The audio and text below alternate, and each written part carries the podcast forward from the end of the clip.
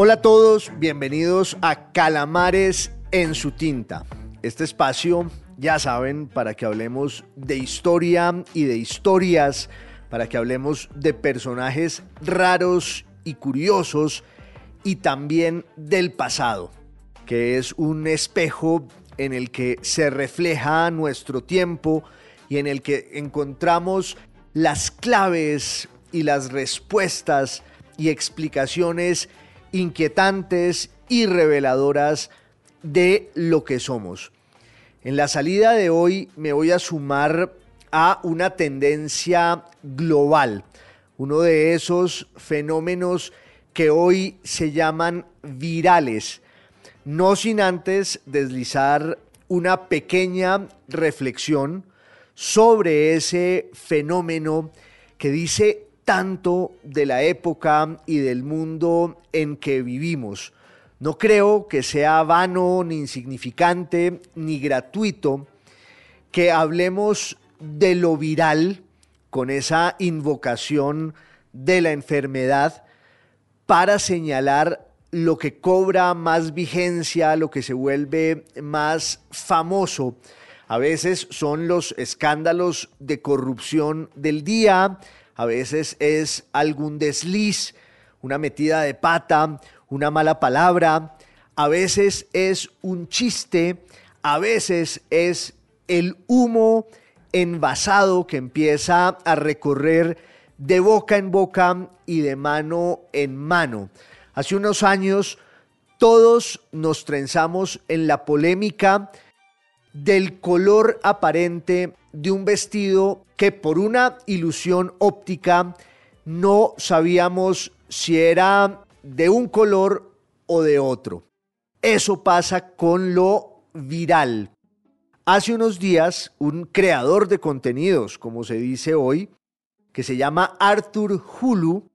en Suecia, un creador de contenidos que además se ocupa de la historia y del pasado, en particular de la historia romana antigua, de esa civilización deslumbrante, hace unos días este Arthur Hulu les pidió a sus seguidoras mujeres que les preguntaran a sus hombres, a sus esposos, a sus maridos, a sus amigos, a sus amantes, qué tanto pensaban en el imperio romano con qué tanta frecuencia volvían la mirada atrás, más de dos milenios, para recobrar la obsesión de Roma y del imperio. Fue una especie de chiste y experimento sociológico porque, como lo vaticinó y lo advirtió Arthur Hulu, las respuestas iban a ser muy sorprendentes y en efecto lo fueron. Todas sus seguidoras, que son muchísimas en Instagram, en TikTok, empezaron a colgarle y a mandarle videos con lo que contestaban sus novios, sus amantes, sus amigos, etc. La mayoría de ellos no sabe uno si por pose o por salirle al paso a una pregunta tan absurda y delirante, confesaron que piensan casi a diario en el imperio romano, que es la razón por la cual aquí en Calamares, en su tinta, me voy a sumar a esa tendencia para proponer casi un manualito de breve historia romana para que los novios y las novias en el mundo entero puedan descubrir qué tanto piensan en Roma y su imperio a lo largo del día. En eso que llamamos la cultura occidental, y pongámosle a ese nombre todas las comillas del caso, somos herederos muchas veces sin saberlo ni quererlo de Roma. Eso que llamamos Occidente no es sino la herencia, el legado, el trasunto de la civilización griega en términos intelectuales, en términos mentales, espirituales, religiosos, somos herederos también de la tradición judía que luego se parte o se bifurca y se vuelve la tradición judeocristiana, pero esos ríos, el de Grecia y el de los judíos y el cristianismo, van a desembocar en ese gran Mediterráneo que es la civilización romana. Y siempre vivimos bajo su sombra y su influencia en la arquitectura, en la política, en el amor. Insisto, en la mayoría de los casos, los occidentales, sin saberlo ni quererlo, seguimos siendo muchas veces hijos de Roma, cuando usamos ciertas palabras como la libertad o la caridad, incluso la palabra más bella del amor, esa palabra latina que es un anagrama del nombre mismo de Roma,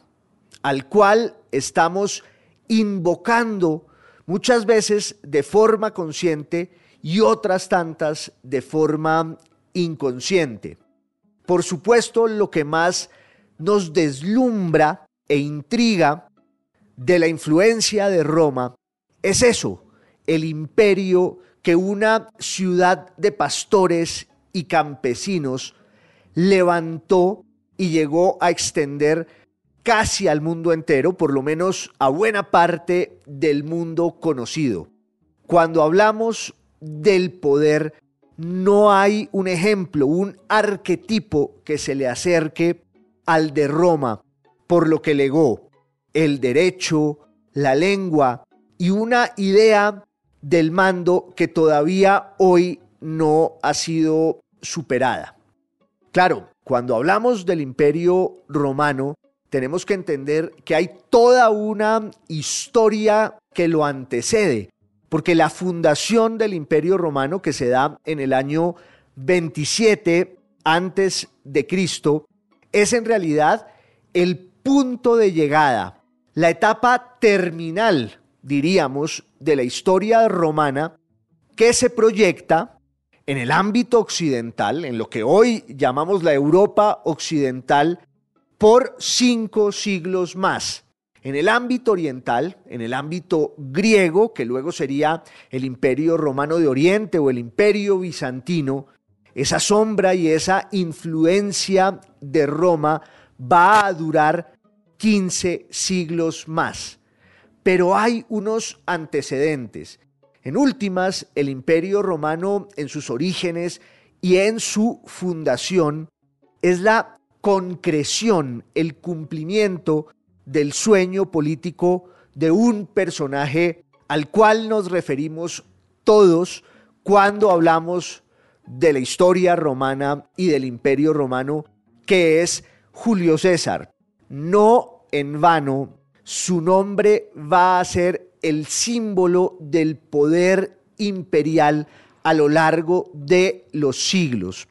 Julio César era lo que podríamos llamar un señorito un hijo privilegiado de una de las familias más tradicionales e importantes de Roma. No era una familia adinerada, pero sí con todos los pergaminos y la tradición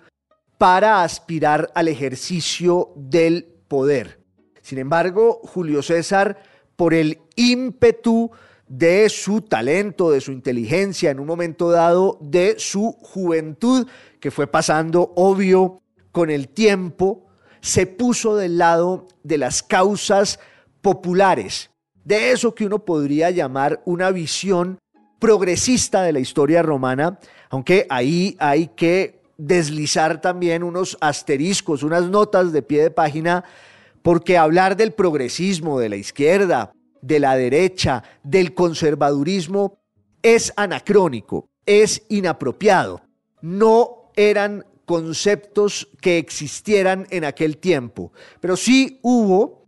en los siglos finales de la República Romana, y ya hablaremos un poco más de eso, una serie de conflictos políticos, sociales y económicos en los que había distintas tendencias una más conservadora y reaccionaria y otra más abierta, liberal y progresista. Y esa causa fue la que terminó acogiendo Julio César, que además se revela como un gran conductor militar y político,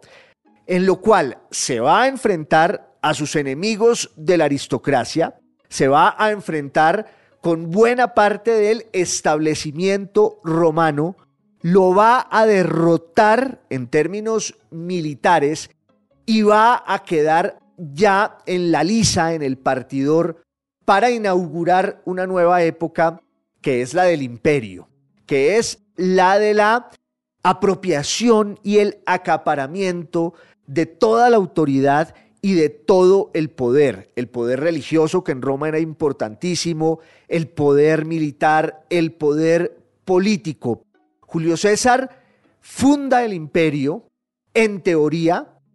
y de alguna manera abre el camino porque está muy claro que iba a pasos agigantados hacia la tiranía, hacia una forma de la dictadura y el principado en la que él iba a ser el protagonista de una nueva era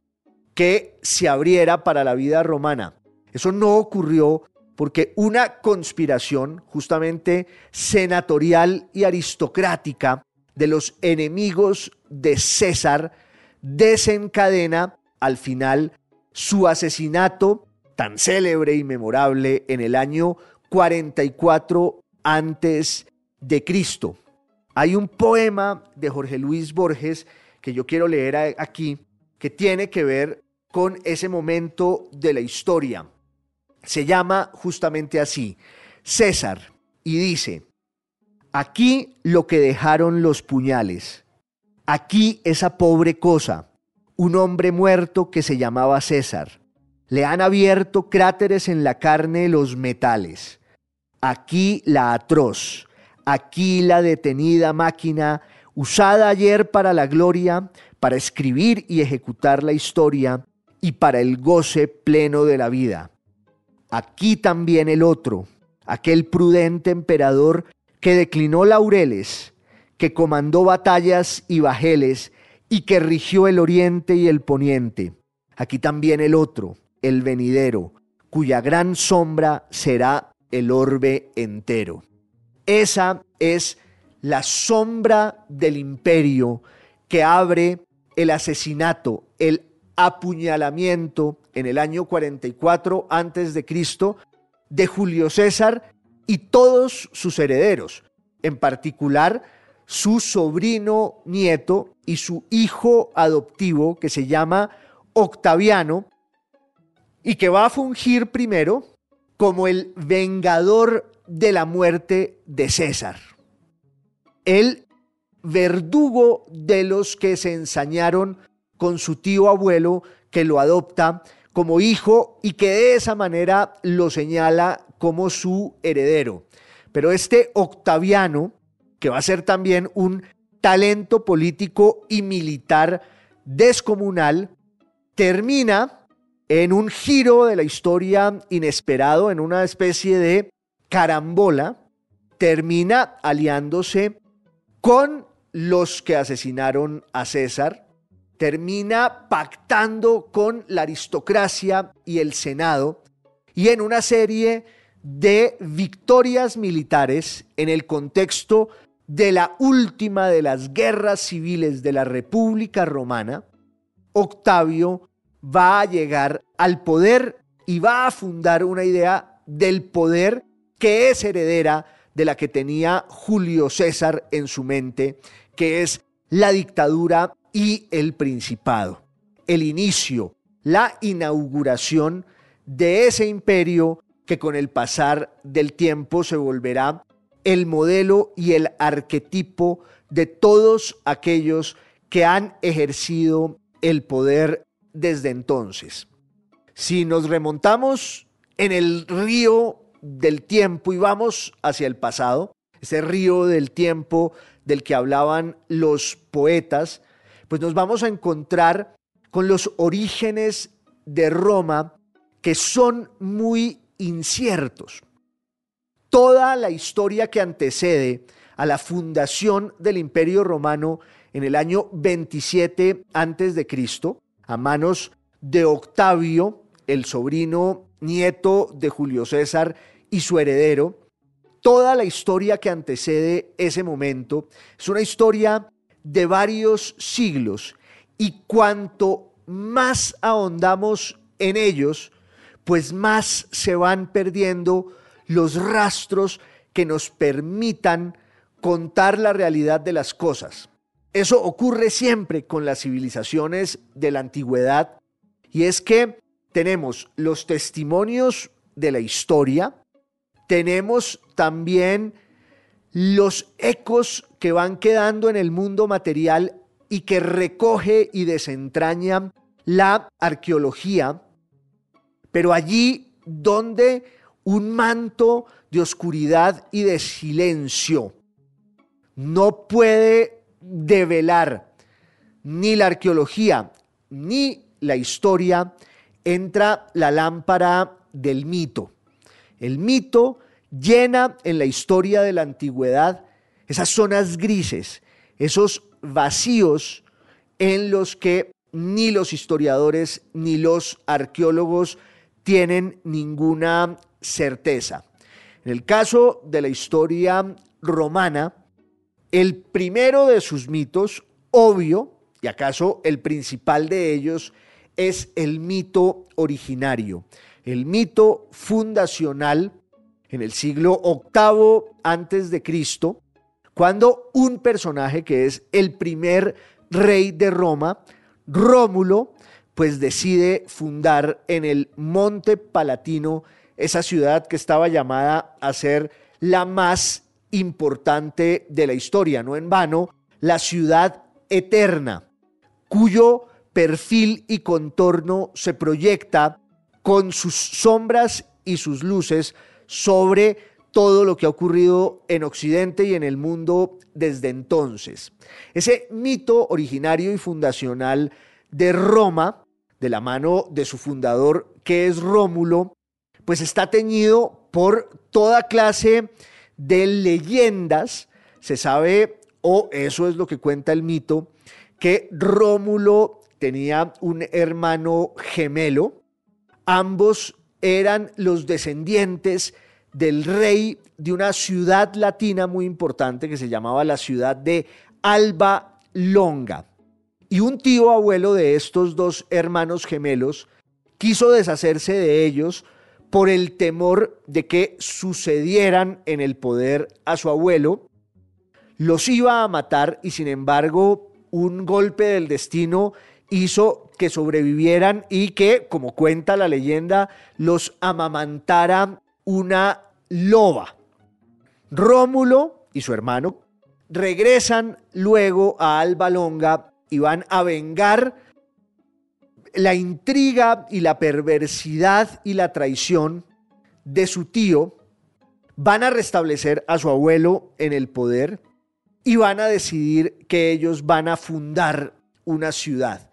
y lo hacen en la hondonada, a orillas del río Tíber, en la que hay siete colinas, las famosas siete montañas o los siete montes que rodean a Roma.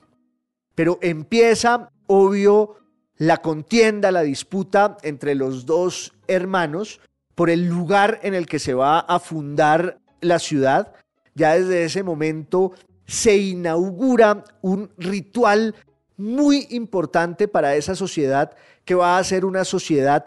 profundamente religiosa y supersticiosa. El ritual es el ritual de los augurios, es decir, intuir e interpretar el vuelo de las aves y el mensaje que está inscrito en él. Para eso había unos sacerdotes que se llamaban los aurúspices, que eran los que se asomaban al vuelo de los pájaros y extraían de él las claves y las revelaciones que iban a ser comunicadas al pueblo. entre otras, usamos también una palabra latina romana que es la del templo para hablar del sitio en el que ocurre o por lo menos se refugia la fe. El templo era en la Roma antigua un pedazo del cielo en el cual los aurúspices, esos sacerdotes de la religión romana, veían el vuelo de las aves y transmitían su mensaje y su texto. En la disputa de los augurios, Rómulo se impuso sobre Remo y termina fundando en el Monte Palatino una nueva ciudad. Ahí, sin embargo, va a desencadenarse una guerra civil, la primera de las guerras romanas, que conduce a lo que podríamos llamar el mito fratricida, el asesinato de Remo por parte de su hermano Rómulo, que se queda con todo el poder. Silvio Berlusconi decía Rómulo y Rémulo. No, son Rómulo y Remo. El primero mata al segundo, funda la ciudad de Roma y empieza un gobierno monárquico que va a durar más o menos dos siglos y algo más. La fundación mítica de Roma se establece en el año 753 antes de Cristo y a partir de ese momento empieza una monarquía en la que el primer rey obvio es Rómulo y después vendrán otros seis reyes más en un esquema en el que el rey tenía todo el poder militar, político y religioso. Y había unas familias de notables, unas familias de patricios, es decir, herederas del poder de sus padres que estaban congregadas en una institución que aconsejaba al rey. Esa institución es el Senado. Fíjense ustedes que hay un parentesco entre la palabra de la vejez, la senectud y la senilidad y ese cuerpo colegiado y consultivo, esa institución de ancianos que se llama el Senado. Los reyes de Roma, que antes los niños se aprendían de memoria en los colegios, fueron Rómulo primero, después Numa Pompilio, después Tulio Hostilio, después Anco Marcio, después Tarquinio Prisco o Tarquinio el Mayor, después uno que se llama Servio Tulio y el último de ellos, Tarquinio el Soberbio. Hoy esos nombres parecen los de un equipo de fútbol de la segunda división, pero la monarquía funcionó más o menos bien con sus tradiciones, en una sociedad agrícola, conservadora, religiosa y muy supersticiosa, hasta cuando hay una ruptura en esa dinastía de los últimos tres reyes de la monarquía romana. En realidad, el quinto rey, que se llama Tarquinio el Mayor, venía de un pueblo o tenía alianzas con un pueblo que estaba al norte de Roma, que era el pueblo de los etruscos, y que trató de conquistar varias veces Roma, de suerte que hubo ahí una ruptura porque esa dinastía de Tarquinio parecía la de unos usurpadores que querían llegar con los intereses de los etruscos. Y el último de los reyes romanos, Tarquinio el Soberbio, pues protagoniza un episodio que luego va a ser conmemorado por el arte y la literatura, desde los cuadros de Tiziano o de Rembrandt hasta la poesía y la maestría de William Shakespeare, que es la violación, el ultraje de una mujer que desciende de una familia patricia, que es Lucrecia. En últimas, lo que ocurre más o menos en el año 509 a.C. es que el pueblo romano se levanta contra la monarquía, la disuelve y establece un nuevo esquema político que es la república, que consiste en trasladar el poder público de las manos del rey a las manos del Senado, que ahora ya no va a ser un cuerpo consultivo, sino una institución en la que residen la legitimidad y la autoridad de Roma. Entonces, en el Senado se van creando una serie de cargos públicos, muchos de los cuales además son cargos electivos que el pueblo vota para que lleguen allí los mejores candidatos. Esa palabra además tenía que ver con la toga que se ponían los aspirantes a los cargos públicos, que era una toga blanca inmaculada, para hacerse notar. Por eso usan los romanos el nombre de la candidez. Cándido en latín quiere decir blanco. Y quien llevaba la toga más blanca se sabía que era un candidato a un cargo público. Esos cargos que eran una burocracia tupida y aceitada empezaban por el cuestor, que era un poco un recolector de impuestos y, que se ocupaba de las finanzas públicas, el edil, que tenía que ver con el bienestar de las obras, de los edificios, de los templos, luego el pretor que cumplía unas funciones a veces eh, judiciales, a veces de policía, y estaba después ese cargo importantísimo, quizás el más importante de Roma, que era nada menos y nada más que el del cónsul, una especie de presidente de la República, en realidad eran dos cónsules a los que el Senado les daba el imperio, les daba el mando y la autoridad y la potestad durante un año para que ejercieran el poder ejecutivo, que era el mando de los ejércitos y el manejo de la cosa pública. Luego va a surgir un cargo también muy importante, equivalente y a veces superior al consulado, que es el de los censores, grandes magistrados. Pero en esta Roma del siglo VI antes de Cristo, cuando se va a fundar la República, ya digo del año 509 en adelante, pues también tiene un conflicto social. Y es que lo que llamamos el pueblo romano es el conjunto de los ciudadanos que tienen derechos políticos, que pertenecen a familias conocidas, que pueden aspirar a estos cargos más o menos de votación popular. Es como una democracia, obviamente con todas las salvedades del caso, pero la obsesión de la República era impedir que en Roma volviera jamás un rey, un solo hombre que tuviera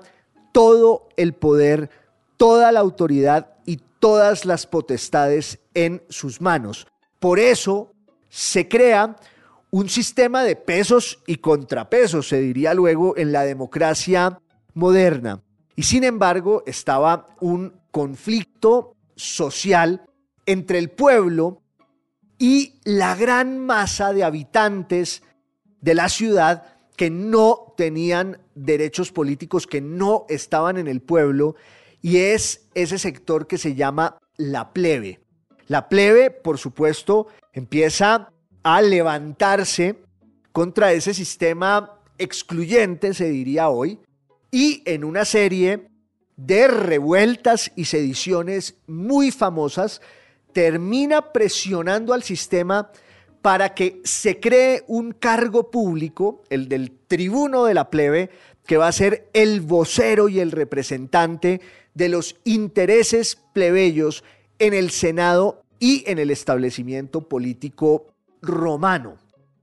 Pero no solo eso, en una serie de revueltas más, los plebeyos van a lograr que en Roma se les abra el espacio para que ellos puedan aspirar también a los cargos públicos, a los demás, al cargo de cuestor, al cargo de edil, etcétera, etcétera.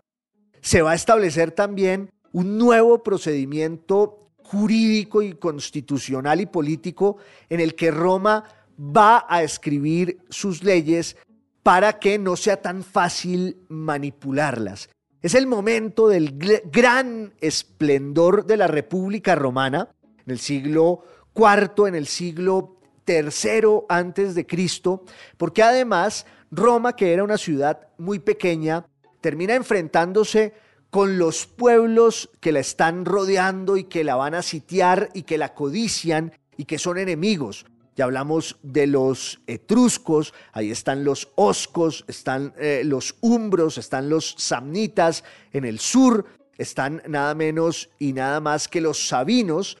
y Roma termina imponiéndose por la vía militar a todos esos pueblos de la península itálica,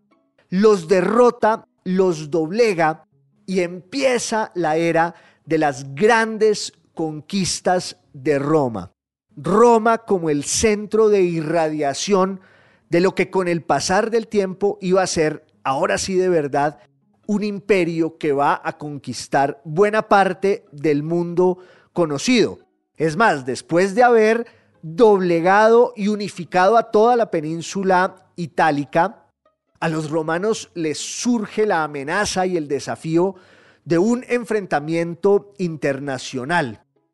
una ciudad que también tenía una vocación más o menos imperial, fundada por los fenicios en la costa africana del Mediterráneo, en lo que hoy es Túnez, más o menos. Esa ciudad se llamaba Cartago, que, repito, había sido la gran creación de los fenicios, a los que muchos les atribuyen, entre otras cosas, la invención del alfabeto. Los fenicios eran grandes comerciantes, eran magníficos navegantes. De hecho, el nombre de los fenicios en el latín más antiguo era justamente eso, los púnicos. Los púnicos eran los fenicios y terminan enfrentados con Roma en una serie de guerras en las que Roma empieza con una actitud defensiva y luego se revela con un poder, con una potencia militar descomunal que la va a llevar, eso sí, con grandes esfuerzos, a derrotar a Cartago. Y la derrota de Cartago va a lanzar a Roma a la conquista de todo el Mediterráneo hacia el occidente y también hacia el oriente. En el oriente, Roma se encuentra con un pueblo ya de manera mucho más consistente porque en esas rutas del mar del vino, que es el Mediterráneo, así lo llama Homero, o por lo menos una parte de él, allí en ese territorio que es el Mediterráneo, valga la paradoja, los romanos se encontraron muchas veces con los griegos, pero cuando empiezan las grandes conquistas en el siglo III, en el siglo II sobre todo, antes de Cristo, pues Roma se va a lanzar al oriente y va a hallar el prodigio de la cultura griega, de la cultura helénica, que para Roma va a ser lo más importante que le pasó en la vida, porque los romanos se impregnan de todo lo que era Grecia, desde el punto de vista literario, desde el punto de vista filosófico, desde el punto de vista espiritual y religioso, al punto de que las grandes familias romanas hacen del griego su lengua principal, tienen siempre esclavos y pedagogos que instruyen a sus hijos, a sus descendientes, en los misterios y saberes de la lengua griega, pasa lo que mucho tiempo después diría un poeta latino, uno de los más grandes, Horacio, que en un verso cuenta cómo Roma captura a Grecia por la vía militar, la doblega, la somete y la derrota, pero los cautivos se vuelven los dueños espirituales de los captores. Roma derrota a Grecia, pero es una derrota en la cual la cultura griega se vuelve la base de lo que luego será la proyección de Roma sobre el mundo. En ese contexto, en el que Roma se vuelve ya una gran potencia militar y política y conquista el oriente y el occidente y domina el Mediterráneo, pues los conflictos sociales y económicos en esa sociedad son cada vez mayores. Casi como si la consecuencia de la expansión política y militar de Roma fuera un enfrentamiento a muerte dentro de la sociedad romana, ya no en términos políticos y electorales por la participación y el acceso de los plebeyos a los cargos públicos. Entre otras, una de las grandes preocupaciones de la República Romana, para que vean ustedes cómo está de vigente ese tema y los orígenes y las raíces que tiene, una de las grandes preocupaciones era la corrupción electoral, lo que en el derecho romano se llamaba el ámbito, que era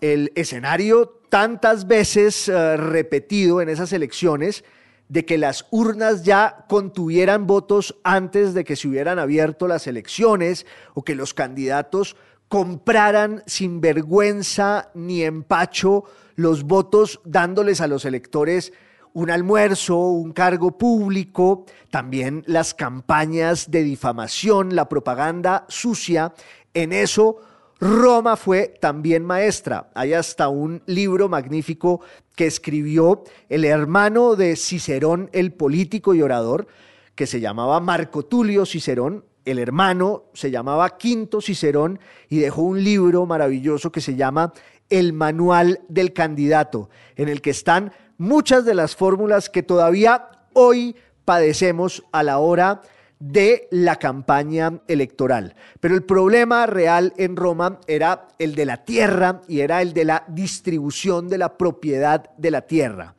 Y en un sector de la aristocracia romana, va a surgir toda una tendencia de reformadores, los llamarían algunos traidores de clase, que abogan por la reforma agraria. Desde el siglo II antes de Cristo empieza una disputa política en Roma por la tierra, por la propiedad de la tierra y por eso que se va a llamar la reforma agraria, que van a abanderar muchos aristócratas que se van acercando a la causa progresista o popular y eso termina desencadenando una serie de enfrentamientos que llegan al terreno de la guerra, al terreno bélico. Ese adjetivo también es romano, también es latino. Hablamos en latín como ese personaje de Molière que hablaba en prosa sin darse cuenta. Julio César no es sino el último representante de ese enfrentamiento en la sociedad romana y sobre todo en el poder romano, en la aristocracia romana, por la causa conservadora de quienes buscan que se mantengan las cosas como estaban y quienes reclaman una transformación revolucionaria o por lo menos radical de la sociedad para que no haya un levantamiento peor. Julio César, insisto, era el hijo y heredero de una familia muy importante de la vida romana y se vincula con la política y con la guerra y el ejército, en especial al lado de otro gran caudillo allí que se llama Pompeyo. Al principio, hombro a hombro, parten sus lanzas juntos, pero luego, en las grandes conquistas territoriales que se van a ir dando de la mano de estos caudillos militares va surgiendo el temor de que Julio César, con su prestigio y su carisma, aspire a quedarse con el poder absoluto y la revolución sea ya no solo la repartición de las tierras nuevas, sino también una modificación para siempre de la estructura del poder romano y sobre todo de aquello que buscó siempre la República, que era impedir que volviera a surgir un rey, un monarca. Las intrigas empiezan a cambiar y a florecer, como siempre en todas las sociedades, y se da un enfrentamiento entre los dos amigos y socios de la víspera, entre Pompeyo y Julio César, y en ese enfrentamiento Julio César se impone con su talento de guerrero, con su talento militar,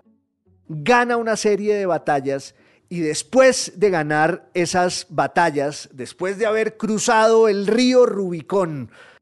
como se decía entonces, que era el punto de no retorno para entrar a Roma, Julio César queda ya como un dictador que va camino a la tiranía absoluta, a la apropiación de todos los poderes, el poder político, el poder militar, el poder religioso. Y por eso, en últimas, se da la conspiración, la intriga que lleva al asesinato de Julio César en el año 44 antes de Cristo y después de esa lluvia feroz de puñales a las afueras del Senado romano, quien hereda su poder primero para vengar su muerte es su sobrino nieto y su hijo adoptivo Octaviano, que muy joven resulta ser un político descomunal y también un gran guerrero. Octavio va a protagonizar una guerra civil nueva en la que se va a enfrentar, o paradoja, con muchos de los socios y amigos y seguidores de César en la víspera. Y en cambio va a estar más cerca de los que prohijaron el asesinato de César. Y gracias a las victorias militares de Octavio, sobre todo la victoria en Actium, en Grecia,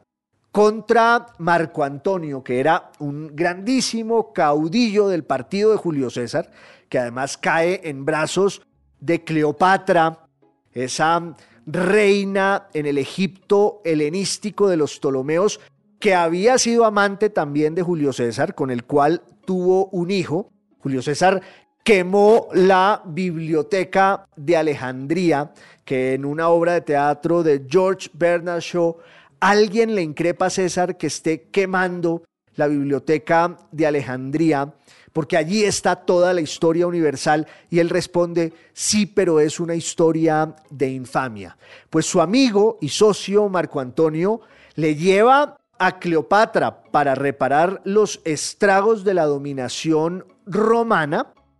la biblioteca de Pérgamo, que además tenía ese nuevo atributo, el papel hecho en la piel de los animales que vamos a llamar el pergamino. Octaviano va a derrotar a Marco Antonio y se vuelve el fundador de una nueva idea del poder en la que él, como dictador, como emperador, como príncipe, reedita la monarquía, clausura la república, se adueña de todos los atributos y todas las potestades y funda además una estirpe en la que el poder va a heredarse. La dinastía Julia Claudia, la primera dinastía romana en la que está